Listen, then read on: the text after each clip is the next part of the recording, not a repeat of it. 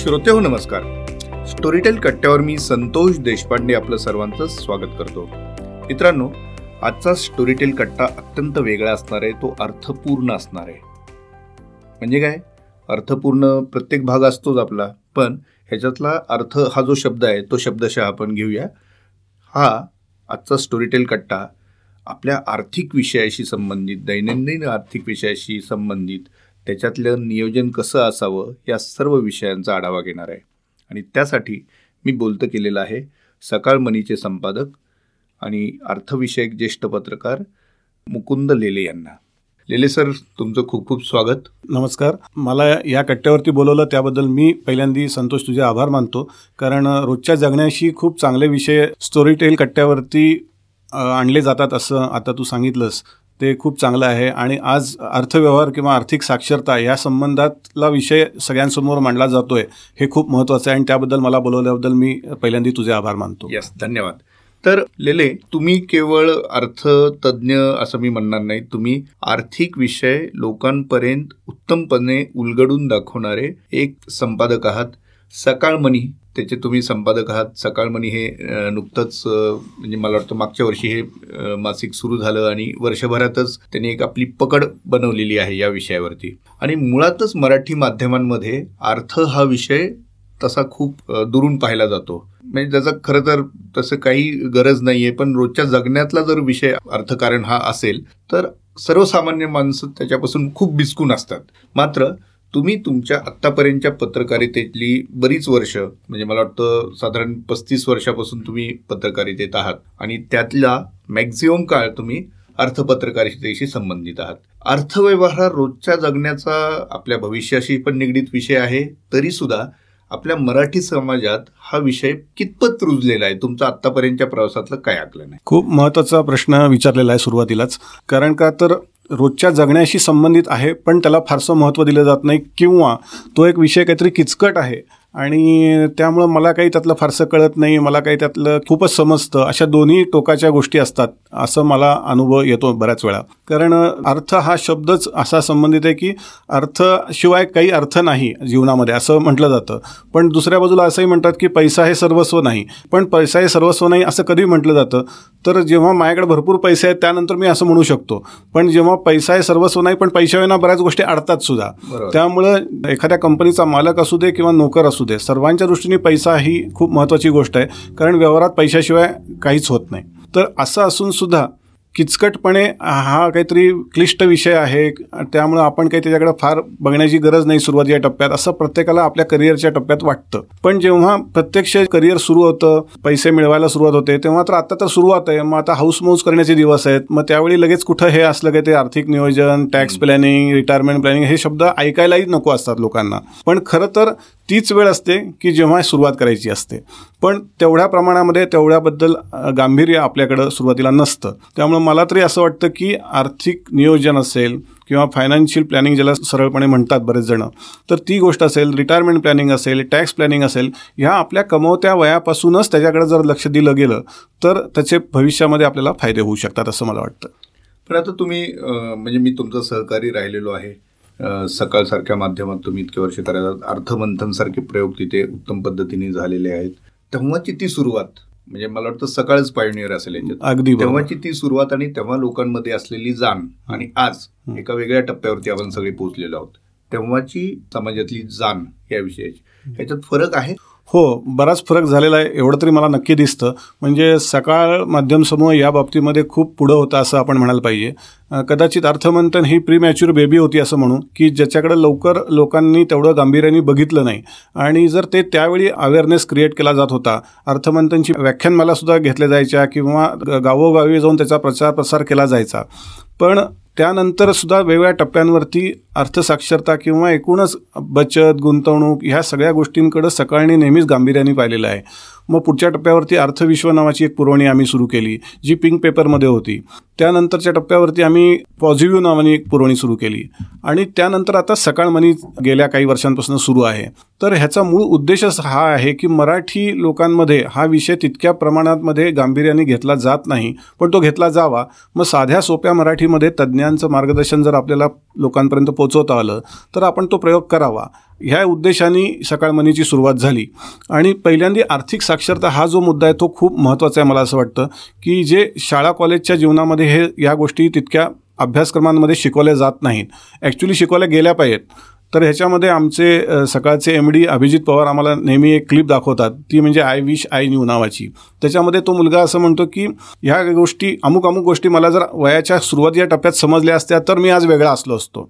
तर त्यामध्ये आर्थिक साक्षरता किंवा बचत गुंतवणूक ह्या गोष्टी पण आहेत. मला असं वाटतं जर ह्या गोष्टी मला वयाच्या कमी टप्प्यामध्ये जर समजल्या किंवा लवकर समजल्या तर मी माझं प्लॅनिंग चांगल्या पद्धतीने करू शकतो आणि त्याचा मला भविष्यात उपयोग होऊ शकतो. तर हे करण्याचा एक उपक्रम म्हणून सकाळ मनी ची आम्ही सुरुवात केली. कारण का तर बहुतांश वेळा तुम्ही असं बघितलं असेल की आर्थिक विषयातली दैनिक असतील, पाक्षिक असतील, मासिक असतील किंवा काय वार्षिक अंक निघत असतील किंवा इव्हन इंटरनेटवरती जर मटेरियल असेल हे मॅक्झिमम इंग्रजीमध्ये आहे.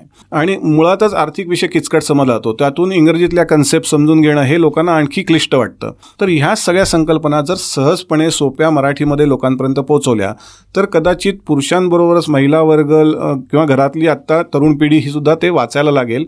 विशेषतः मी म्हणतो की महानगरांच्या पलीकडे जाऊन विचार केला तर टियर टू टियर थ्री सिटीजमधली मुलं किंवा ग्रामीण भागातली मुलं मुली ह्या विषयाकडं लवकर वयामध्ये बघायला लागतील, लवकर वयाच्या टप्प्यात बघतील आणि त्याचा त्यांना भविष्यात फायदा होऊ शकेल. ह्यामुळे आता ते पाहिलं जात आहे का तसं? हां, आता मूळ तो जो फरक होता पूर्वीचा ऑडियन्स आणि आताचा हा पण बदलला आहे असं वाटतं. अगदी बरोबर आहे, अगदी बरोबर आहे की पूर्वी आपण जरा बघितलं असेल की आपल्या आईवडिलांच्या काळापासून पूर्वी गुंतवणुकीचे पर्यायच कमी होते. मग लोक म्हणायचे की मी बँकेत पैसे ठेवतोय, पोस्टात पैसे ठेवतोय, सोन्यात ठेवतोय, जागेमध्ये जमिनीमध्ये गुंतवतोय. पण या पलीकडचे पर्याय त्या पिढीला माहिती नव्हते किंवा त्या काळात सहजपणे ॲक्सेसेबल नव्हते. तर साहजिकच त्या पिढीने जे केलं ते त्या काळासाठी योग्यही असेलही. पण आज पिढी बदलती आहे, आज पिढी खूप टेक सॅव्ही पण झालेली आहे, इन्व्हेस्टमेंटचे ॲव्हेन्यूज वेगवेगळे समोर आलेले आहेत. तर ह्या सगळ्या गोष्टी लोकांपर्यंत वेळेत जर पोचल्या तर त्याचा आपल्याला उपयोग होऊ शकतो. केवळ माझे वडील माझे आजोबा पो बँकेत पैसे ठेवत होते, पोस्टात ठेवत होते म्हणून मी पण तेच जर करत गेलो तर माझं कुठंतरी चुकतंय हे समजण्या इतपत तरी भान अर्थभान आपण लोकांपर्यंत पोचवलं पाहिजे. आणि हा ट्रेंड आता बऱ्यापैकी रुळताना दिसतोय, जो पूर्वी लोक ऐकायलाही तयार नव्हते इन्शुरन्सबद्दल किंवा इन्व्हेस्टमेंटबद्दल, आज किमान ते जाणून घेण्याची उत्सुकता लोकांमध्ये दिसते. बरीच लोक आज इंटरनेटवरती जाऊन ह्याच्याबद्दल माहिती घेतात. म्हणजे एखादा गुंतवणूक सल्लागार काही माहिती सांगत असेल तर किमान एबीसीडी तरी त्याला माहिती असते असं शहरांमध्ये किमान चित्र दिसतं. पण त्याचबरोबर दुसरंही चित्र असं दिसतं की नवरा बायको उच्च शिक्षित आहेत, भरपूर पैसे कमवतात, नोकरी करतात, व्यवसाय करतात, पण ते त्यांच्या त्यांच्या व्यवसायात उद्योगात एक्सपर्ट आहेत पण हे बचत गुंतवणूक ह्या विषयात त्यांचं एक्सपर्टाईज नाही आहे. आणि मग त्यांना कोणीतरी सल्ल्याची ॲक्च्युली गरज आहे पण ते या विषयाकडे तितक्या गांभीर्याने बघत नाहीत. आपल्याला एखादा आजार झाला तर आपण डॉक्टरकडे जातो, आपल्याला काही लिगल माहिती हवी असेल, काही गरज असेल तर आपण वकिलाकडे जातो किंवा आपल्याला टॅक्स संदर्भात काही क्वेरीज असतील तर रिटर्न फाईल करायचं असेल तर आपण सी एकडे जातो. आणि त्यां ही एक प्रॉपर सिस्टीम आहे आपल्या समाजामध्ये. पण तसं एक्सपर्टाईज ज्यांच्याकडे आहे, फायनान्शियल प्लॅनिंग करणारी लोक किंवा गुंतवणूक सल्लागार जे अनुभवी ज्येष्ठ आहेत, तर ह्यांच्याकडे जाऊन आपण असं काही करावं हे अजूनही तितक्या प्रमाणात रुजलेलं नाही आपल्या समाजात. आणि अशा व्यक्तीला पण आपण फी देऊन त्याच्याकडनं सल्ला घेतला पाहिजे हे अजून रुजलेलं नसल्यामुळं कदाचित मला असं वाटतं की मी माझी तीन चार बँकांमध्ये एफ डी आहे, एखाद्या मित्रांनी सांगितल्यामुळे एस आय पी सुरू केलेली आहे किंवा घरामधलंच कोणीतरी नातेवाईक मित्रमंडळींपैकी कोणीतरी एल आय सी एजंट आहे त्यांनी आपल्या गळ्यात पॉलिसी मारलेली आहे म्हणून आपलं आहे. तर हे जे काही आपण केलेलं आहे किंवा पोस्टात एखादं रिकरिंग अकाउंटही आहे तर हे कुणीतरी सांगितल्यामुळं सुरू केलेल्या ज्या गोष्टी आहेत त्याला कुठलाही आधार नाही आहे, त्यासाठी कुठलाही थिंकिंग विचार नाही आहे. तर त्यामुळे मी ते केलं आहे ह्याचाच अर्थ माझं फायनान्शियल प्लॅनिंग झालेलं आहे आणि माझं व्यवस्थित चाललेलं आहे असा आपला एक समज असतो. पण जेव्हा तुम्ही एखाद्या फायनान्शियल प्लॅनिंग करणाऱ्या एक्सपर्टकडे जाऊन बसता, सर्टिफाईड फायनान्शियल प्लॅनर असतात, ज्येष्ठ गुंतवणूक सल्लागार असतात ज्यांना भरपूर अनुभव असतो, त्यांच्यासमोर जाऊन बसल्यानंतर चित्र जेव्हा क्लिअर दिसतं तेव्हा लक्षात येतं की अरे आपलं काहीच झालेलं नाही व्यवस्थित, मग हे काहीतरी चांगलं काहीतरी करण्याची गरज आहे हे जेव्हा समजतं तेव्हा कदाचित कधी कधी उशीर झालेला असतो. त्यामुळं मी जेव्हा मुद्दा सुरुवातीला म्हणतो की मला जर कमवायला सुरू केलेल्या वयापासून ह्या गोष्टी समजल्या तर मला पुढची माझी आर्थिक उद्दिष्ट ठरलेल्या वेळाच्या वयाच्या टप्प्यावरती पूर्ण होतील, ज्याचा फायदा मला आणि माझ्या कुटुंबाला आणि कुटुंबातल्या सदस्यांना होऊ शकतो. नाही, आता तुम्ही ज्याचा उल्लेख केला हे नियोजन फार असणं आवश्यक आहे वगैरे आर्थिक नियोजन, पण मुळातच आपण मराठी लोक थोडेसे अल्पसंतुष्ट असतो का अशा गोष्टींकडे बघताना? किंवा एक आपल्यात जो मुळात संस्कार झालेला आहे किंवा खूप पैसे कमवणं म्हणजे जणू काही चुकीचं कृत्य आहे किंवा काय असा अनेकांचा थोडासा एक गिल्ट फील असतो, असं काही आहे असं तुम्हाला जाणवतं का इतक्या वर्षात? हा भाग पण एक आहे नक्की याच्यामध्ये की कारण मला असं वाटतं की शक्यतो मी रिस्क घ्यायला तयार नसतो, एक असं म्हटलं जातं की मराठी माणूस रिस्क घ्यायला तयार नसतो. मग तो काय बघतो की सेफ इन्व्हेस्टमेंटचे ऑप्शन्स कुठले आहेत. मग मी पैसे तर कमवले पाहिजेत, मला पैसे जास्त कमवायची इच्छा तर आहे, पण मला सुरक्षितताही पाहिजे. अशा दोन्ही गोष्टी कशा साध्य होतील? मग त्या साध्य व्हायच्या असतील तर तुम्हाला फक्त एकच गोष्ट करावं लागेल की बँकेत किंवा पोस्टात पैसे ठेवावे लागतील. मग तिथं मिळणारे रिटर्न्स हे समजा सात किंवा आठ टक्के असतील आणि ते जर इन्फ्लेशन किंवा महागाई किंवा चलनवाढीला बीट करणारे नसतील आणि शिवाय त्यावरती मला टॅक्स भरावा लागत असेल तर माझ्या हातामध्ये खरे किती पैसे येत आहेत ह्याचा मी हिशोब करतो का? की फक्त मी मानसिकदृष्ट्या समाधानी आहे की मी एक लाख रुपयाची एफ डी ठेवली, त्याचे पाच वर्षानंतर एक लाख तीस हजार होणार असतील तर माझी रक्कम वाढलेली दिसेल, आकडा वाढलेला दिसेल, पण पाच वर्षानंतर इन्फ्लेशननी मला ते पैसे किती खाल्लेले आहेत हे आपण समजून घेत नाही. त्याच्यावर मी टॅक्स किती भरला आहे समजून घेत नाही. त्यामुळं मग पुन्हा पाच वर्षानंतर माझी मूळ रक्कम एक लाखच असते ॲक्च्युली, जरी एक लाख तीस हजार टेक्निकली दिसत असली तरी. पण मग मला मला जास्त पैसे मिळणार कसे? मग मला जास्त पैसे मिळायचे असेल तर मला रिस्क किंवा जोखीम थोडीशी जास्त घेतली पाहिजे की जो मराठी नसलेला माणूस घेऊ शकतो असं आपल्याला दिसतं समाजामध्ये. तर तिथं म्हणजे मग काय येतं तर इक्विटी नावाचा ऑप्शन येतो जो ॲसेट क्लास आहे. आता एक ॲसेट क्लास असा शब्द आल्यामुळे मी थोडीशी त्याची बॅकग्राऊंड आधी सांगतो की चार प्रकारचे ॲसेट क्लास असतात. एक म्हणजे फिक्स इन्कम की ज्याच्यामध्ये एफ डी, बॉन्ड्स वगैरे अशा गोष्टी येतात, पोस्टातली इन्व्हेस्टमेंट, स्मॉल सेव्हिंग्सच्या वगैरे अशा स्वरूपाच्या की जिथं मला एक निश्चित व्याजदराने काहीतरी रक्कम मिळते. दुसरा ॲसेट क्लास आहे रिअल इस्टेट ज्याच्यामध्ये आपण फ्लॅट घेतो, प्लॉट घेतो, शेत जमीन घेतो, त्यातनं आपल्याला काहीतरी असं वाटतं की उत्पन्न मिळू शकेल भविष्यामध्ये किंवा त्याची भांडवल वृद्धी होऊ शकेल. तिसरं असतं सोनं चांदी की ज्याला असं वाटतं की आपल्याला आजकाल, पूर्वी फक्त सोन्याबद्दल बोललं जायचं, आजकाल चांदीमध्ये पण लोक गुंतवणूक करतात. तर सोनं चांदी हा एक ॲसेट क्लास आहे की जो सुद्धा आपल्याकडे असायला हवा असं लोकांना वाटतं. आणि चौथा आहे इक्विटी. इक्विटीमध्ये दोन प्रकार येतात, एक डायरेक्ट शेअर्स घेणं किंवा थ्रू म्युच्युअल फंड. म्हणजे एक प्रकारे आपल्याला संसदेतच जायचं, आपण लोकसभेवर जायचं का राज्यसभेवर जायचं, पण जायचं संसदेतच. तर तशा पद्धतीने इक्विटी हा एक ॲसेट क्लास आहे. मग या चारीची जर तुलना केली तर लोक ह्या चार प्रकारच्याच ठिकाणी गुंतवणूक करत असतात, पण या चारीचं मिश्रण आपल्या पोर्टफोलिओमध्ये आहे का ह्याचं भान ठेवलं जात नाही. मग मी जर फक्त वर्षानुवर्ष एफ डीच करत बसलो तर मला खऱ्या अर्थाने चांगले रिटर्न्स मिळणार नाही. पण माझी मानसिकता जर तशी नसेल तर मी फक्त तेच करत राहीन आणि मग मी अल्पसंतुष्ट राहीन. आता तो जो उल्लेख केला अल्पसंतुष्टपणाचा, तर तिथंच राहील. मग खऱ्या अर्थाने आपली ॲसेट्स आपले वाढतायत का आणि ज्या प्रमाणात वाढायला हवेत तेवढे वाढतायत का? दोन गोष्टींचा मी उल्लेख केला. एक म्हणजे पोस्ट टॅक्स रिटर्न्स, म्हणजे मी टॅक्स भरल्यानंतर माझ्या हातात किती पैसे राहतात, आणि दुसरी गोष्ट इन्फ्लेशन. हे एक स्लो पॉयझनिंगसारखं आपल्याला खात असतं. आपलं दूध दुभतं असेल, किराणा माल असेल, सगळ्या गोष्टी महाग होत असतात पेट्रोलपासून, पण ते आपल्याला खात असताना आपल्याला मिळणारे रिटर्न्स किती आहेत? मी समजा असं म्हणालो की मला एक आठ टक्क्याची मी एफ डी केलेली आहे आणि माझं खरं अर्थाने इन्फ्लेशन दहा टक्क्यांनी जातं आहे की जे मला कळत नाही आहे. माझ्या प्रत्येक गोष्टीत जात आहे. मी हॉटेलमध्ये गेलं तरी मला प्रत्येक गोष्ट महाग होतीये का त्याच्यावर टॅक्स भरावा लागतोय. तर ते जर दहा टक्के असं आपण एक उदाहरण म्हणून घेतलं तर मला मिळणारी आठ टक्केची एफ डी म्हणजे मी मायनस टू पर्सेंट रिटर्न्स मिळवतोय. म्हणजे थोडक्यात माझी ॲसेट्स वाढत नाही आहेत तर उलट माझे कमीच होत आहेत. तर मग ह्याच्यासाठी ह्या चारही ॲसेट क्लासचं जर आपल्याकडे मिश्रण असेल, म्हणून म्हणतो की आपण ॲसेट ॲलोकेशननुसार आपला पोर्टफोलिओ तयार केला पाहिजे. ॲसेट ॲलोकेशन कसं केलं पाहिजे तर माझं वय किती आहे, माझं उत्पन्न किती आहे, माझी रिस्क घेण्याची कॅपॅसिटी किती आहे, माझी आर्थिक उद्दिष्ट काय आहेत आणि माझ्यावरच्या जबाबदाऱ्या काय आहेत, हे सगळं जर मी समजून घेतलं आणि मग त्याप्रमाणे जर मी प्लॅनिंग केलं तर ते खऱ्या अर्थाने प्लॅनिंग होईल.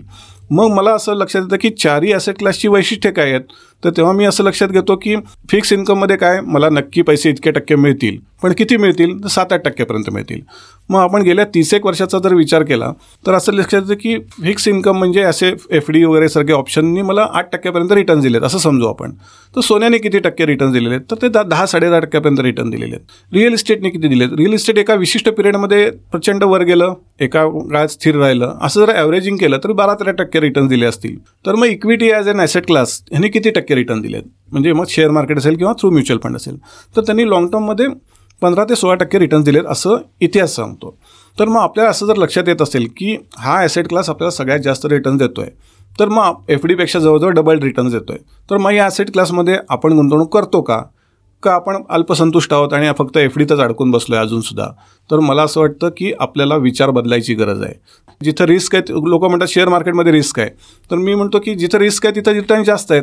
मग रिस्क कुठं नाही आहे? मी म्हणतो की रिस्क फक्त शेअर बाजारात असं आहे असं नाही, एफ डीमध्ये पण रिस्क आहे. बँक बुडू शकत नाही का? बँक बुडल्यानंतर पैसे अडकू शकतात तुमचे, जरी तिथं इन्शुरन्सचं काही कव्हर असलं तरी आहे. रिअल इस्टेटमध्ये रिस्क नाही आहे का? आहे. सोन्यामध्ये रिस्क नाही का? सोनं वाढतं तसं कमी पण होऊ शकतं. रिस्क सगळीकडेच आहे. मी तर म्हणतो की रस्ता ओलांडताना पण रिस्क आहे, पण म्हणून आपण घरापासून ऑफिसला जायचं टाळतो का? तर नाही टाळत.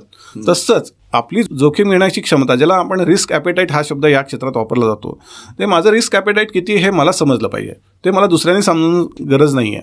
तर मी त्या दृष्टीने मी माझं ॲसेट अलोकेशन शंभर रुपयातले किती पैसे मी रिअल इस्टेटमध्ये, किती एफ डीमध्ये, किती सोन्यामध्ये आणि किती इक्विटीमध्ये म्हणजे शेअर मार्केट किंवा थ्रू म्युच्युअल फंड मी गुंतवणूक केली पाहिजे हे आपलं आपल्याला ठरवता आलं पाहिजे. आणि जोपर्यंत तुम्ही इक्विटी या ॲसेट क्लासमध्ये गुंतवणूक करत नाही तोपर्यंत तुम्हाला खऱ्या अर्थाने इन्फ्लेशनला बीट करणारे रिटर्न्स मिळत नाही असं इतिहास सांगतो. तुम्ही लिहून द्या म्हणाला तर लिहून मिळणार नाही एफ डीसारखं, पण जो माणूस लाँग टर्म थांबतो, पेशन्स ठेवतो, तो नक्कीच या ॲसेट क्लासमध्ये जास्त रिटर्न्स मिळवतो असं इतिहास सांगतो. तर मग आपण इतिहास सांगणाऱ्या गोष्टीवरती काही काळ तरी विश्वास ठेवून पुढं गुंतवणूक केली तर आपण इतिहासाची पुनरावृत्ती करू शकू असं मला वाटतं.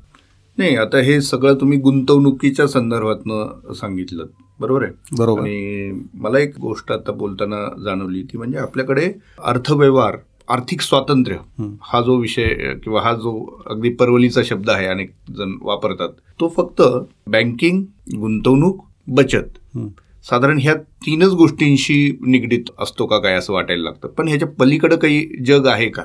हां, अशा अर्थाने विचार केला तर जग नक्कीच आहे. तर इन्व्हेस्टमेंटच्या पलीकडचं एक जग आहे ते म्हणजे इन्शुरन्स नावाचं, असं मी ठळकपणे सांगू शकेन. फक्त आपल्याकडे गल्लत अशी होते की इन्शुरन्सला ही इन्व्हेस्टमेंट समजली जाते आणि तिथं थोडीशी गल्लत होती असं मला जाणवतं, कारण इन्व्हेस्टमेंट आणि इन्शुरन्स ह्या दोन गोष्टी वेगळ्या केल्या पाहिजेत. पण आपल्याकडं परंपरेने लाईफ इन्शुरन्स पर्टिक्युलरली असा विकला गेला आहे की जो इन्व्हेस्टमेंटचाच एक ऑप्शन आहे म्हणून. तर ती कन्सेप्ट पहिल्यांदा आपण बाजूला केली पाहिजे. आता हळूहळू नवी पिढी त्या पद्धतीने त्याकडे बघती आहे हे मला जाणवतं. तरीसुद्धा एक मोठा वर्ग असा आहे की त्याला असं वाटतं की माझ्याकडं एक इन्शुरन्स कंपनीच्या चार पॉलिसी आहेत किंवा दोन बँकेत एफ डी आहे, ह्याचा अर्थ माझं फायनान्शियल प्लॅनिंग झालेलं आहे. तर असं नाही आहे. इन्शुरन्सचा हेतू लक्षात घेण्याची गरज आहे. मला असं वाटतं की मी मगाशी इन्व्हेस्टमेंटबद्दल खूप बोललो, तर मग हा जो दुसरा अँगल आहे इन्व्हेस्टमेंटचा तोही तितकाच महत्त्वाचा आहे. उदाहरणार्थ इन्शुरन्समध्ये तीन प्रकार येणार, एक म्हणजे लाईफ इन्शुरन्स, एक हेल्थ इन्शुरन्स आणि एक जनरल इन्शुरन्स, हे तीन गोष्टी येतात. ज्याच्यामध्ये लाईफ इन्शुरन्समध्ये फक्त तुमच्या लाईफशी संबंध आहे, म्हणजे तुम्हाला उद्या काही झालं, काही होणं म्हणजे मृत्यू हाच भाग असतो लाईफ इन्शुरन्समध्ये, काही झालं तर तुमच्या कुटुंबाला आर्थिक आधार मिळवून देणं हा भाग असतो. हेल्थ इन्शुरन्समध्ये तुम्ही आजारी पडला, तुम्हाला हॉस्पिटलायझेशन झालं तर भरपाई हा प्रकार आहे. जनरल इन्शुरन्समध्ये आपण बघतो की गाडीचं इन्शुरन्स असतं, काही ऑफिसचं इन्शुरन्स असतं, घराचं इन्शुरन्स असतं, त्याला काही हानी पोचली तर तुम्हाला भरपाई आहे. थोडक्यात काय तर इन्शुरन्स ही फक्त आर्थिक भरपाई आहे, त्यातून लाभ मिळवणं किंवा रिटर्न्स मिळवणं हा उद्देश ठेवता कामा नये. पण आपल्याकडं पहिल्यांदा पॉलिसी घेतल्यानंतर किंवा लाईफ इन्शुरन्स घेताना पहिल्यांदा मग मला मिळणार किती, मला मिळणार कितीपेक्षा तुझं लाईफ इन्शुरन्स कव्हर किती आहे हे सांगणं जास्त महत्त्वाचं आहे. त्याला इन्शुरन्सच्या भाषेमध्ये सम ॲश्युअर्ड असा शब्द वापरला जातो. मला काही झालं तर माझ्या नॉमिनीला किंवा वारसदारांना किंवा कुटुंबाला किती पैसे मिळतील असा प्रश्न विचारणं ॲक्च्युली योग्य असतं. पण दुर्दैवाने आपल्याकडे त्याच्याबद्दल अवेअरनेस कमी असल्यामुळं लोक असा प्रश्न विचारतात आणि मग साहजिकच असं होतं की टर्म इन्शुरन्ससारखी जी प्युअर इन्शुरन्सला समजलं जातं की ज्याच्यामध्ये माझ्या लाईफला काही झालं तर म्हणजेच थोडक्यात माझा मृत्यू ओढवला तर माझ्या घरच्यांना एक मोठी रक्कम मिळाली पाहिजे की जेणेकरून त्या रकमेनं त्यांचं पुढचं आयुष्य सुकर होईल. पण ही रक्कम किती असली पाहिजे ती अजून आपल्याला त्याच्याबद्दलचं कॅल्क्युलेशन किंवा ते गणित डोक्यात नसल्यामुळं कुणीतरी आपल्या नातेवाईकांपैकी किंवा मित्रांपैकी कुणीतरी एखादा एजंट असतो आणि तो आपल्याला गळ्यात उतरवतो की पाच लाखाची पॉलिसी घे आणि तुला विचारलं की अरे बाबा तुझ्याकडे पाच लाखाची पॉलिसी आहे पण तुझं वार्षिक उत्पन्न किती, तर तो म्हणत असेल की दहा लाख. तर म्हणजे तुमच्या वार्षिक उत्पन्नाच्या तुमच्या निम्मीसुद्धा तुमच्या लाईफची किंमत नाही आहे असा इनडायरेक्टली अर्थ होतो. उद्या तुम्हाला काही झालं तर ती पाच लाख प्लस त्याच्यावर काय जमलेला बोनस मिळेल ही गोष्ट तुमच्या कुटुंबियांना पुरेल का? तर त्याच्याऐवजी कमी हप्त्यामध्ये मिळणारा टर्म इन्शुरन्स घेणं हे कधी फायदेशीर असतं. आणि मग तो एकदा पुरेसं मी लाईफ इन्शुरन्स किंवा हेल्थ इन्शुरन्स घेतल्यानंतर मी इन्व्हेस्टमेंटकडे वळायला पाहिजे आणि मग या चार ॲसेट क्लासचा मी आधी सांगितल्याप्रमाणे विचार करायला पाहिजे. मी हे आज का सांगतोय तर गेल्या काही वर्षापूर्वी म्हणजे अगदी नजीकच्या काळामध्ये आपण कोरोना महासाथीला सामोरं गेलो. कोरोना महासाथीमध्ये जर तुम्ही बघितलं असेल तर दोनच गोष्टींना महत्त्व आलं, एक म्हणजे आर्थिक आणि आरोग्य.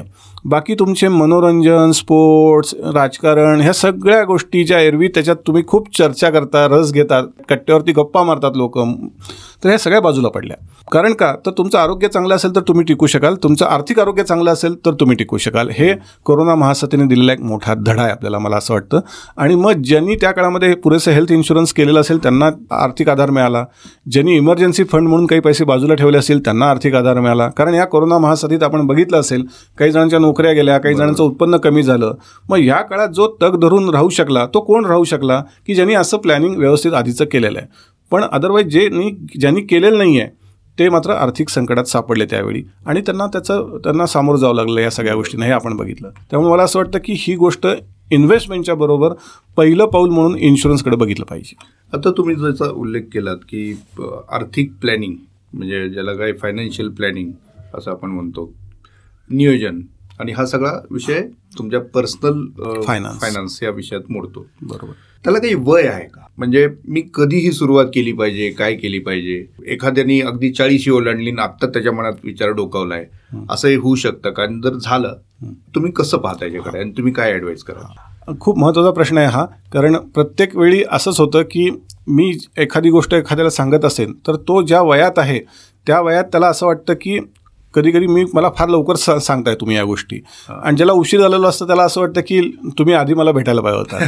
नाही, मी हा प्रश्न यासाठी विचारला. आता तुम्ही कोरोनाचा उल्लेख केलात, पोस्ट कोरोना अनेकांच्या डोक्यात मग हा विषय आत्ता आलेला आहे.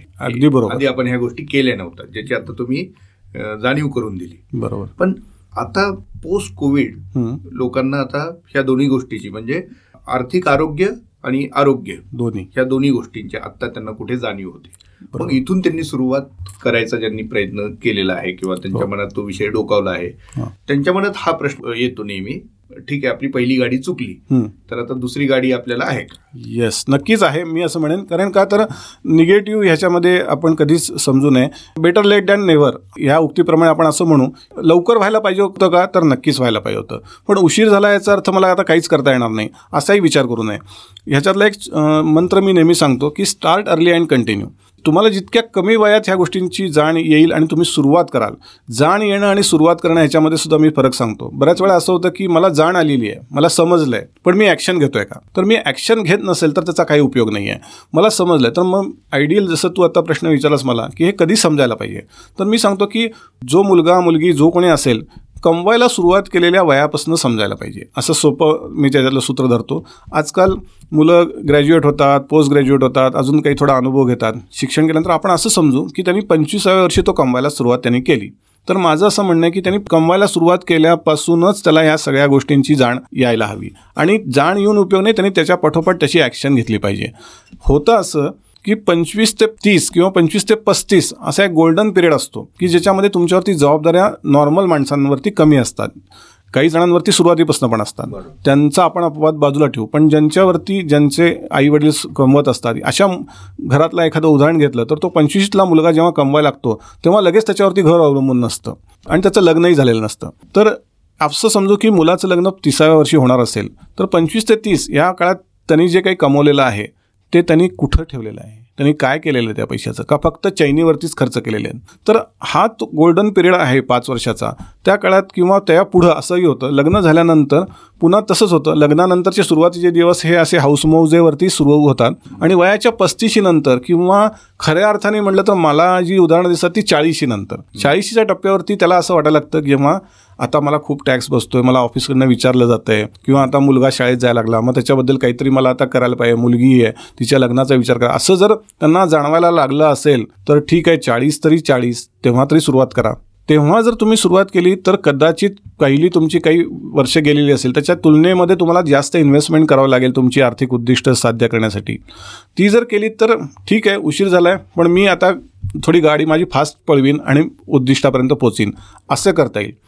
पण काही उदाहरणं आपल्याला अशीही दिसतात की मुलाचं उच्च शिक्षण असेल किंवा मुलीचं लग्न असेल, अशी जी टार्गेट त्यांच्यासमोर असतात तेव्हा त्यांना काही सांगायला गेलं वयाच्या विशिष्ट टप्प्यावरती तर ते असं म्हणतात की छे छे आता करणं शक्यच नाही, कारण आता मुलीचं लग्न आहे ना.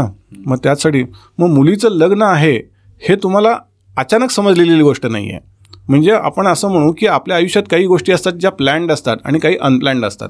प्लॅन्ड गोष्टी आपल्याला माहिती आहेत की आपलं जेव्हा लग्न होतं, मूल होतं, तेव्हा आपल्याला माहिती आहे की या मुलाला उच्च शिक्षण द्यायचं आहे, आपल्याला ह्याचं लग्न करायचं आहे, मग त्यासाठी किती खर्च येऊ शकतो ह्याचा अंदाज आपण वेळीच बांधला पाहिजे, आणि त्या दृष्टीने आपण प्लॅनिंग करून गुंतवणुकीला सुरुवात केली पाहिजे अनुभवी जाणकार सल्ला घेऊन. पण ते नसेल केलं तर मी म्हणतो की माझा प्रश्न त्यांना असा असतो की मुलीचं लग्न ठरलं अचानक, असं अचानक तिचं ती डायरेक्ट लग्नाच्याच वयाची झाली का? तर नाही झाली. तर तुमच्या हातात स्पॅन होता वीस बावीस पंचवीस वर्षाचा, त्या काळात तुम्ही काय केलं?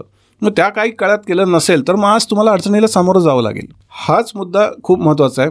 मी एखाद्याला वयाच्या पस्तीशीमध्ये सांगायला गेलो की तुझ्याकडं काहीतरी रिटायरमेंटची तरतूद पाहिजे, पेन्शन प्लॅन एखादा चांगला तुझ्याकडं पाहिजे, कारण आजकाल सरकारी नोकऱ्या कमी आहेत लोकांकडं, प्रायव्हेटमध्ये पेन्शन वगैरे अशी फारशी पुरेशी नाही आहे. तर अशा लोकांनी आपलं आपणच आर्थिक नियोजन भविष्यातलं केलं पाहिजे. म्हणजे काय, रिटायरमेंटपर्यंत मला पगार मिळतो, मग रिटायरमेंट नंतर काय? तर मी पस्तीशीतल्या मुलाला सांगल्यानंतर तो माझ्याकडे बघून हसणार. तो म्हणतो, अहो आत्ता तर माझं आत्ता कमवायचं वय आहे, तरुण वय, आत्ता मला तुम्ही कुठलं रिटायरमेंटचं आणि पेन्शन वगैरे शब्द ऐका. तो पेन्शन हा शब्द ऐकायला सुद्धा तयार नसतो. पण खरं तर पस्तीसपासून पंचेचाळीस, पंचावन्न आणि साठ असं समजू आपण. तर जो वीस पंचवीस वर्षाचा मोठा पिरियड आहे, या काळात त्यांनी त्या दृष्टीने गांभीर्याने बघून जर गुंतवणूक करायला सुरुवात केली तर त्याला साठीनंतर त्याचा फायदा होणार आहे. मला वाटतं तर निवृत्तीचा हा जो प्रकार आहे तो काय आता फार अठ्ठावन्न साठ असाही भविष्यात राहील असं अगदी बरोबर नाही. अगदी बरोबर आहे. तर एकूण ज्या पद्धतीची लाईफस्टाईल आहे तेव्हा लोक आजकाल म्हणतात की पन्नाशीपर्यंत झालं खूप झालं. तर मग पन्नाशीला जर आपल्याला थांबायची इच्छा असेल किंवा मानसिकता असेल तर मी पन्नाशीला फायनान्शियली पुरेसा स्टेबल पाहिजे. आणि जर मी पन्नाशीलाही स्टेबल नसेल, पंचावन्नलाही स्टेबल नसेल, तर मग साठीनंतर काम करत राहणं हाच आपल्यासमोर उपाय राहतो. आपल्या बोलण्यात दोन शब्दांचा नेहमी उल्लेख झाला, फायनान्शियल प्लॅनिंग आणि दुसरं आर्थिक उद्दिष्ट. आर्थिक उद्दिष्ट आपलं काय आहे हे एक्झॅक्टली कसं ओळखायला पाहिजे? हां बरोबर, हा एक खूप महत्त्वाचा फायनान्शियल प्लॅनिंगमधला मुद्दा आहे. कारण एखादं गोल नाही ठेवलं मी, म्हणजे ज्याला ह्या भाषेमध्ये फायनान्शियल प्लॅनिंगमध्ये आपण फायनान्शियल टार्गेट असं म्हणू की आर्थिक उद्दिष्ट असं शब्द वापरू. मग आर्थिक उद्दिष्ट असतं काय? आर्थिक उद्दिष्ट म्हणजे मला पुढच्या काही काळामध्ये कोणती गोष्ट अचीव करायची आहे. थोडक्यात मग ती दोन प्रकारची असतात, एक शॉर्ट टर्मची असतात, एक लाँग टर्मची असतात. म्हणजे शॉर्ट टर्मची म्हणजे काय? शॉर्ट टर्मची म्हणजे मला गाडी घ्यायची आहे, म्हणजे फोर व्हीलर घ्यायची आहे. तर माझ्या डोळ्यासमोर एक काहीतरी टार्गेट आहे, मला एक पाच लाखाची किंवा सात लाखाची गाडी घ्यायची आहे, पण ती कधी घ्यायची आहे? पुढच्या तीन वर्षानंतर घ्यायची आहे. दुसरं काय, मला घर घ्यायचं आहे, ही एक गोष्ट आहे, मग ती कधी घ्यायची? शक्य तितक्या लवकरच घ्यायची आहे मला घर. तिसरं काय, अजून अशी काहीतरी गोष्ट की मला ट्रिपला जायचं आहे सहकुटुंब, मग मला कधी माझ्या मुलाचा, समजा तो मुलगा आज सातवीत असेल, मग कदाचित असेल की मला दहावीनंतर ट्रिपला जायचं आहे. तर अशी जी गोष्ट आहे की ज्याला तीन पाच वर्षाचा स्पॅन आहे, ही शॉर्ट टर्ममध्ये आपण गृहीत धरू शकतो. लाँग टर्मची उद्दिष्ट काय आहेत आपण असा जर विचार केला तर माझं रिटायरमेंटचं प्लॅनिंग असू शकतं. तर रिटायरमेंटचं प्लॅनिंग असेल तर मग मला साहजिकच ते लाँग टर्मचं प्लॅनिंग आहे असं समजायला हवं. तो की ते नियोजन कसं केलं पाहिजे तर मी तुम्हाला आकड्यांमध्ये नाही सांगू शकणार, कारण प्रत्येकाचं वेगळं वेगळी ही गोष्ट होणार, केस टू केस ही गोष्ट वेगळी असणार. मी जसं आधी सांगितलं तसंच ह्यात महत्त्वाचा मुद्दा असा आहे की तुमचं वय किती आहे, तुमचं उत्पन्न किती आहे, तुमच्यावरती जबाबदाऱ्या किती आहेत, त्यातले तुमचे कर्ज, त्याचे ई एम आय किती आहेत आणि तुमची रिस्क घेण्याची कॅपॅसिटी किती आहे. ह्या सगळ्या गोष्टींवरती हे कॅल्क्युलेशन पुढचं अवलंबून आहे. मग जर तुम्हाला अल्पकालीन उद्दिष्ट साध्य करायचं असेल तर कोणते पर्याय निवडले पाहिजेत? मला तीन वर्षांतर कार घ्यायची आहे, मला तीन वर्षांतर ट्रिपला जायचं आहे, अशा जर गोष्टी करायच्या असतील तर त्यासाठी काय केलं पाहिजे? मला मोठं घर घ्यायचं आहे तर त्यासाठी मी काय केलं पाहिजे आणि कधीपासून सुरुवात केली पाहिजे? मग त्यासाठी कोणत्या गुंतवणूक पर्यायाचा उपयोग केला पाहिजे? मग एफ डी करून उपयोग होणार आहे का म्युच्युअल फंडातली एस आय पी करायला पाहिजे? हे सगळं आर्थिक नियोजन करणाऱ्या लोकांसमोर बसून ठरवलं पाहिजे, कारण का त्याच्यामध्ये हे मी सांगितल्यासारखं असे सगळे घटक अवलंबून आहेत. आणि त्याचबरोबरीनं मुलगा मुलगी लहान असतानाच तुम्ही त्यांच्यासाठी प्लॅनिंग करायला पाहिजे. ती मुलं मुली वीस वर्षाची झाल्यानंतर प्लॅनिंग करून उपयोग नाही आहे, त्यावेळी पैसे मिळण्याची गरज असते, त्यावेळी प्लॅनिंगला सुरुवात नाही करून उपयोग. त्यामुळं मुलगा मुलगी जी कोणी असेल, त्यांचं उच्च शिक्षण असेल, त्यांचं लग्नकार्य असेल, ह्यासाठी आजपासनं मी विचार केला पाहिजे तर मला ते उद्दिष्ट, माझं आर्थिक उद्दिष्ट त्यांच्या वयाच्या योग्य टप्प्यावरती पूर्ण होऊ शकेल. आणि त्याचबरोबरीनं रिटायरमेंट प्लॅनिंग, लोकांना असं वाटतं की रिटायरमेंट प्लॅनिंग हा विषय हा वयाच्या पन्नास पंचावन्न नंतर विचार करायला सुरुवात करायचा आहे, तर तसा नाही. तोपर्यंत वेळ निघून गेलेली आहे तुमची, त्यामुळे वेळ निघून गेल्यानंतर तुम्हाला मागं येता येणार नाही आहे, तुमचं वय मागं घेता येणार नाही आहे. तुम्ही त्यावेळी कितीही म्हणालात की मी पाचच्या ऐवजी दहा हजाराची एस आय पी करू शकतो, पण तुझ्या हातात वेळ कुठे आहे? कारण हा म्युच्युअल फंड किंवा ह्या गोष्टी ह्या शेअर मार्केटशी संबंधित आहेत आणि इथं लाँग टर्म ही कन्सेप्ट असते. जितका काळ तुम्ही जास्त द्याल तितके तुम्हाला रिटर्न्स मिळण्याचे चान्सेस असतात. असं अल्प काळामध्ये किंवा रा एका रात्रीत श्रीमंत होण्याचा मार्ग तो नाही. त्यामुळं इथं पेशन्स आणि दीर्घकाळ थांबणं ह्या दोन गोष्टीवरती सगळं अवलंबून असतं. त्यामुळे मला असं म्हणणं आहे की ज्यांना ही अल्पकालीन आणि दीर्घकालीन उद्दिष्ट साध्य करायची आहेत त्यांनी त्याची सुरुवात लवकर केली पाहिजे आणि यासाठी तज्ज्ञ, अनुभवी गुंतवणूक सल्लागारांची मदत घेतली पाहिजे. आता हे जे तुम्ही उल्लेख केला, तज्ज्ञ, अनुभवी गुंतवणूक सल्लागार, हे कुठे असतात, ते कसे ओळखायचे? अगदी बरोबर. जसं आपल्याला मगाशी मी म्हणालो तसं डॉक्टर, वकील, सी ए हे सहजपणे आपल्याला दिसतात, त्यांची ऑफिसेस दिसतात, तशी ह्यांची ऑफिसेस असतात.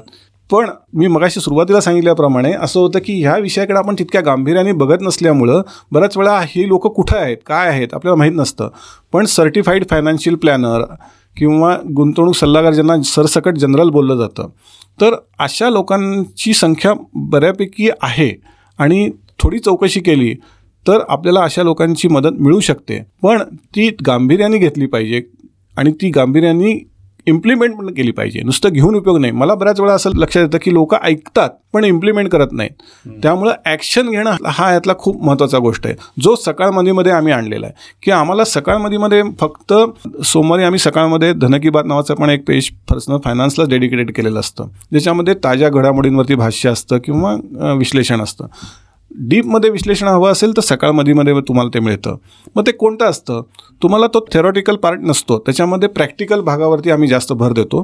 की एखादा लेख, एखाद्या तज्ज्ञाचा लेख, एखाद्या तज्ज्ञाची मुलाखत वाचल्यानंतर एक मला अर्थभान किंवा अर्थबोध त्यातनं मिळाला पाहिजे की हे वाचल्यानंतर मला काय ॲक्शन घेतली पाहिजे मी, हे मला समजलं पाहिजे. आणि जोपर्यंत मी ॲक्शन घेण्याच्या पॉईंटवरती पोचत नाही तोपर्यंत त्या लेखाचा किंवा त्या विश्लेषणाचा माझ्या अर्थाने तसा अर्थाने काही उपयोग नसतो. त्यामुळे माझं असं नेहमी म्हणणं असतं की ऐकल्यानंतर तुम्ही जर ॲक्शन घेत असाल तर उपयोग आहे, अदरवाईज छान छान टाळ्या वाजवणं ह्याला काहीही अर्थ नाही. नाही, आत्ता तुम्ही खूप छान पद्धतीने सांगितलं. गुंतवणुकीचा आणखी एक पर्याय म्हणून शेअर मार्केटकडे पण पाहिलं जातं आणि अनेक लोक त्याच्याकडे आकृष्ट होतात. काही बातम्या अशा येतात की त्याच्यामध्ये लोक फसली किंवा कोणीतरी फसवणूक केली. आता हा चिंतेचा किंवा अपवाद म्हणून आपण सोडू, पण त्याच्यामधली इन्व्हेस्टमेंटही वाढलेली आहे, लोकांमध्ये अवेअरनेस क्रिएट झालेला आहे. ज्यांना शॉर्ट टर्म पाहायचं आहे, आपलं आर्थिक उद्दिष्ट त्यांना गाठायचं आहे किंवा लाँग टर्म गाठायचं आहे, ह्या दोन्ही घटकांनी शेअर मार्केटकडं कसं पाहिलं पाहिजे? कारण मी जे आत्ता उदाहरण दिलं की शेअर मार्केट कोसळल्यामुळं अनेक गुंतवणूकदार चिंताग्रस्त झालेले आहेत, असं पण चित्र दिसतं. आणि अशाही कधी बातम्या येतात की अनेकांना उत्तम परतावा पण मिळाला. तर ह्याच्याकडे एक संयमित पद्धतीने कसं पाहायला पाहिजे? खूप चांगला प्रश्न आहे हा सुद्धा. शेअर मार्केट हा सगळ्यांचाच आकर्षणाचा विषय आहे आजकाल. तर त्याच्याबद्दलच्या बातम्या आणि ज्या पद्धतीने तो आज सेन्सेक्स, निफ्टी जवळजवळ एकसष्ट हजार आणि अठरा हजाराच्या लेवलला आहे आणि नव्या पिढीमध्ये सुद्धा त्याच्याबद्दल आणखी आकर्षण आहे. विशेषतः कोरोना महासाथीच्या काळामध्ये तर या क्षेत्राचं आकर्षण खूपच वाढलं होतं. या काळात तुम्ही बघितलं असेल तर तरुण पिढी ह्याच्यावरती घर वर्क फ्रॉम होम या कन्सेप्टमुळं घरी असायची आणि नोकरी करणारा किंवा घरनं काम करणारा माणूस सहजपणे आजकाल त्याला ॲक्सेस असल्या मुळे ऑनलाईन ट्रेडिंग करणं ह्या गोष्टीकडे आकृष्ट झाला होता. त्यांना असं वाटत होतं की शेअर मार्केट हा खूप साधा सोपा ऑप्शन आहे गुंतवणुकीचा, की जिथं पैसे टाकले की झटकन वाढून मिळतात आपल्याला. तर इतका तो सोपा पर्याय नाही आहे. मी असं म्हणेन की इतका जर तो सोपा खरोखरच पर्याय असला असता तर लोकांनी नोकरी धंदे खूप कमी केले असते. त्याच्याऐवजी सकाळी उठून हा शेअर घ्या आणि तो शेअर विक हेच करत बसले असते लोक. तर इतकं सोपं नाही आहे. त्यामुळे शेअरमध्ये इन्व्हेस्टमेंट आणि ट्रेडिंग हे दोन गोष्टी खूप महत्त्वाच्या आहेत मला असं वाटतं.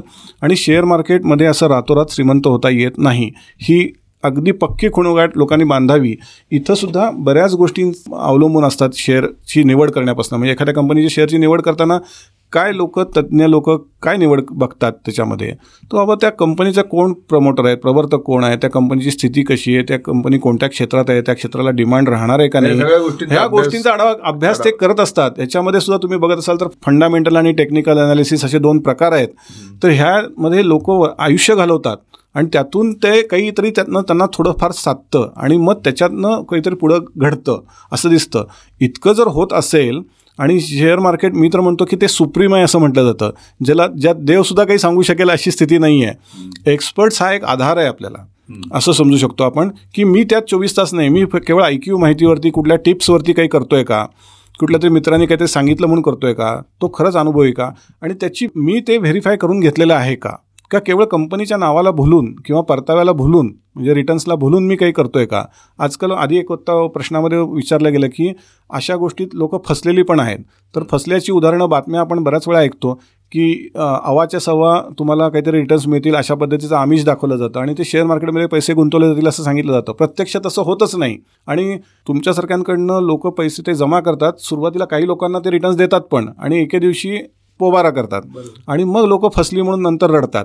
तर ते थोडक्यात काय, तर ही गोष्ट इतकी सोपी नाही आहे. केवळ परताव्याला भुलून गुंतवणूक करणं चुकीचं आहे. म्हणजे स्वतःची इन्व्हॉल्वमेंट असल्याशिवाय आणि माहिती असल्याशिवाय, थोडासा अभ्यास असल्याशिवाय शेअर मार्केटकडे वळू नये असं थोडक्यात सुचवताय तुम्ही. अगदी बरोबर आहे. स्वतःचा अभ्यास थोडा तरी पाहिजे. अदरवाईज मी काहीच अभ्यास करणार नाही आणि मला त्याही चांगले रिटर्न्स मिळाले पाहिजे असं कसं होईल. मग तुमची फसवणूक होण्याचे चान्सेस असतात. म्हणूनच या सांगतो की सेबीसुद्धा या बाबतीमध्ये खूप चांगले प्रयत्न करत असते. सेबी रजिस्टर्ड इन्व्हेस्टमेंट ॲडवायझर जे असतात अशा लोकांकडनं जर आपण सल्ला घेऊन जर काही केलं की ज्यांना अनेक वर्षांचा अनुभव आहे, जे प्रोफेशनली एथिक्स पाळून गोष्टी करतात, तर थोडे चान्सेस आपल्याला जास्त आहेत की आपण चांगल्या पद्धतीने सुरक्षित ठिकाणी गुंतवणूक करू, जिथं परताव्याचं आपल्याला अवाच्या सवा काहीतरी सांगितलं जाणार नाही आणि जिथं आपण फसणार नाही. हा एक त्यातला भाग झाला.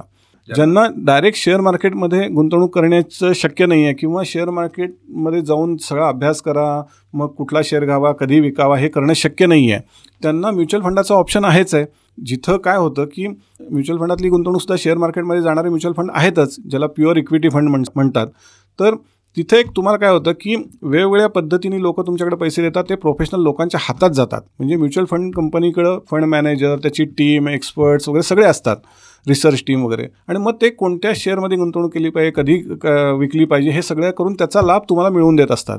अर्थात तिथेही लिहून काहीच मिळत नाही, पण किमान तिथं तुलनेने डायरेक्ट शेअर्सपेक्षा म्युच्युअल फंडात तुलनेने रिस्क कमी असते आणि समूहाबरोबर तुम्ही असता, त्यामुळं बल्कनी तिथं सगळ्या गोष्टी घडत असतात आणि वाटासुद्धा मिळताना जो नफा होईल तो विभागला जातो, तसाच तो तोटा उद्या झालाच तर तोही विभागला जातो. त्यामुळे तुलनेने रिस्क कमी असते आणि आपल्याला रोज लक्ष द्यायची गरज नसते. हा सगळ्यात त्यातला महत्त्वाचा भाग आहे. त्यामुळे ज्यांना डायरेक्ट शेअर्समध्ये गुंतवणूक करणं अवघड वाटतं त्यांना म्युच्युअल फंडाचा मार्ग आपल्याकडे आहेच आहे, तर त्या मार्गाचा अवलंब ते करू शकतात. पण पुन्हा तेच आहे, इथंसुद्धा तेच आहे, जो माणूस दीर्घकाळ थांबतो त्याला चक्रवाढीचा फायदा मिळतो आणि तो पेशन्स ठेवून त्याच्यात सातत्याने गुंतवणूक करतो. एस आय पी का पॉप्युलर होती आहे, दर महिन्याला जी आकडेवारी येते एम पीची त्यात तुम्हाला दिसत जाईल की हे वाढत चाललेलं आहे प्रमाण. तर लोकांना ह्याच्याबद्दल अवेअरनेस वाढत चाललेला आहे आणि लोकांना लक्षात आलं आहे की जे लोक जास्त काळ थांबतात आणि सातत्याने गुंतवणूक करतात, ज्याच्यामध्ये मी सुरुवातीला सांगितलं तसं स्टार्ट अर्ली आणि कंटिन्यू हे केलेलं आहे, ज्यांनी S I P mutual fund ह्या सगळ्या कन्सेप्ट कसोशीने पाळलेल्या आहेत. इव्हन कोरोनाच्या काळात सुद्धा काही लोकांना असं वाटत होतं की आता आपण मार्केट खाली आलं, एस आय पी बंद करावी, तर अतिशय चुकीचा निर्णय ती लोकं घेत होती. तोच प्रश्न आता तुम्हाला विचारणार होतो की मार्केट जेव्हा खाली येतं तरी सुद्धा असा आग्रह का धरला जातो की तुम्ही इकडे वळाच. याचं कारण असं आहे, ह्याला एक छान मी उदाहरण देईन की मार्केट जेव्हा डाऊन असतं तेव्हा एका रात्रीमध्ये कंपनी खराब झालेल्या नसतात सगळ्याच, पण काही कारणामुळं कधी कधी ती बाह्य कारणं पण असतात. अमेरिकेत काहीतरी घडतं आणि इथलं शेअर मार्केट पडतं, ह्याचा अर्थ इथल्या सगळ्या भारतातल्या कंपन्या एका दिवसात खराब झालेल्या नसतात, त्यांचे भाव खाली आलेले असतात. मग या खाली आलेल्या भावाचा आपण फायदा घ्यायला पाहिजे का आपण घाबरून पळून जायला पाहिजे, ह्याचा विचार गुंतवणूकदारांनी करायला पाहिजे.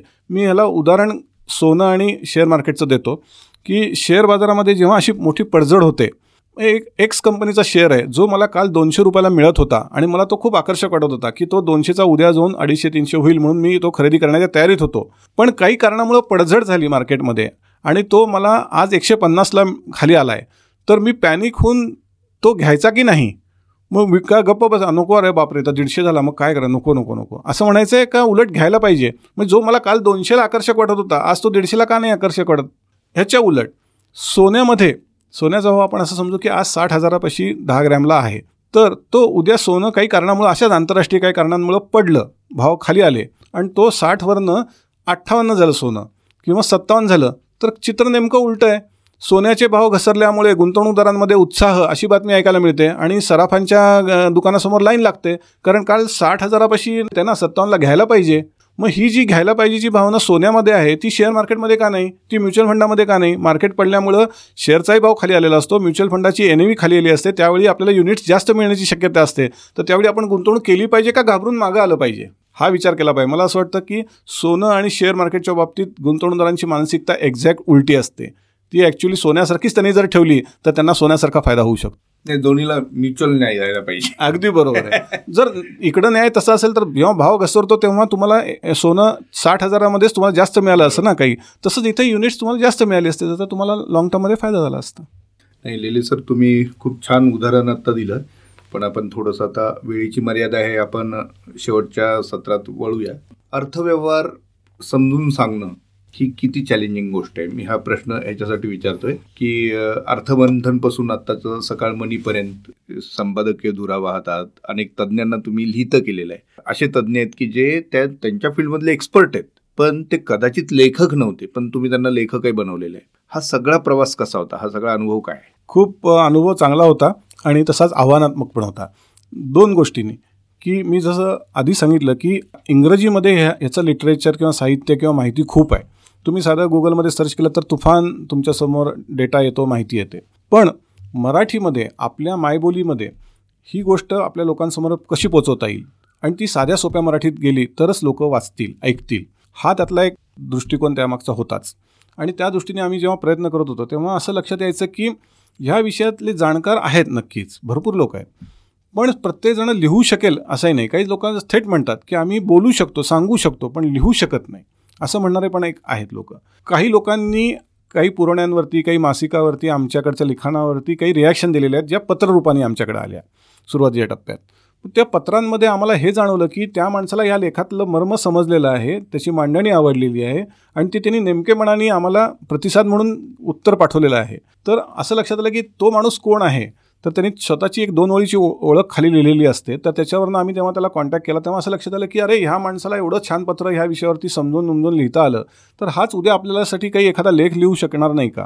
मग जेव्हा त्याची सखोल माहिती घेतली तेव्हा असं लक्षात आलं की अरे तो अमुक अमुक ह्या फील्डमध्ये आहे आणि तो अशा पद्धतीने, अरे म्हटलं मग तू लेखक म्हणून सुद्धा लिहू शकतोस.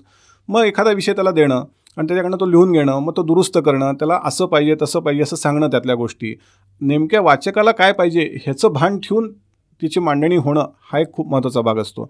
कधी कधी काय होतं की तो एक्सपर्ट त्याच्या विषयात एक्सपर्ट असल्यामुळं तो खूप गोष्टी टेक्निकल लिहितो, पण त्या टेक्निकल गोष्टी मला माझ्या डोळ्यासमोर असतो माझा वाचक, म्हणजे वाचक म्हणण्यापेक्षा मी पहिल्यांदा असं समजतो की मीच त्याचा वाचक आहे पहिल्यांदा. तर मला ते समजलं आहे का नाही, मग मला जर समजलं असेल तर ते माझ्या वाचकाला पुढं समजेल, मी वाचकाच्या दृष्टिकोनातनं तेव्हा त्याकडे बघतो. त्यांनी खूप क्लिष्ट टेक्निकल लिहिलं असेल तर मग मी सांगतो की नाही ह्या गोष्टी अशा नको, आपण सोप्या पद्धतीने मांडू. सो आधीच आर्थिक विषय वाचायला लोक पुढे येत नाहीत, तर मग त्यांना पुढे येण्यासाठी काही रोचक पद्धतीने किंवा स्टोरी टेलिंगच्या पद्धतीने लिखाण केलं तर लोक वाचतील का, असे प्रयोग केलेले आहेत. आणि ते सकाळ मनीच्यामध्ये तुम्हाला दिसतील. मी पुस्तक परिचयाचा आत्ता एक सदर आहे, ते पुस्तक परिचयाचा सदर टिपिकल त्या पुस्तकात काय आहे असं न सांगता स्टोरी टेलिंग पद्धतीने एका लेखकाला लिहायला सांगितलं आणि ते संवादात्मक लोकांना अपील होतं. किंवा लाईव्ह एक्झाम्पल दाखवली, आर्थिक नियोजनामध्ये दोन मित्र बोलत आहेत, त्यांच्यातलं जर संभाषण दाखवत दाखवत ती स्टोरी उलगडत गेलं तर त्या इनडायरेक्टली त्यांना मेसेज काय द्यायचा तो आपण देऊ शकतो. पण अशा पद्धतीने लिखाण मी काही लेखकांकडनं करून घेतो.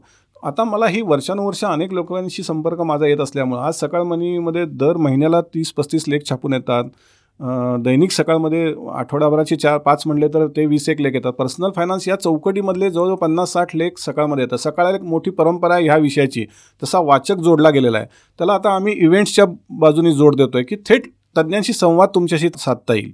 किंवा काही डिजिटल प्लॅटफॉर्मवरती आम्ही प्रयोग करणार आहोत, असं माध्यमातून जास्तीत जास्त लोकांपर्यंत पोहोचण्याचा आमचा प्रयत्न आहे. कारण मला माहिती आहे की प्रिंट माध्यमाला एक भौगोलिक मर्यादा आहे, ही भौगोलिक मर्यादा ओलांडून आपल्याला पुढे जायचं असेल तर असे वेगवेगळे प्रयोग करावे लागतील आणि ही काळाची गरज आहे.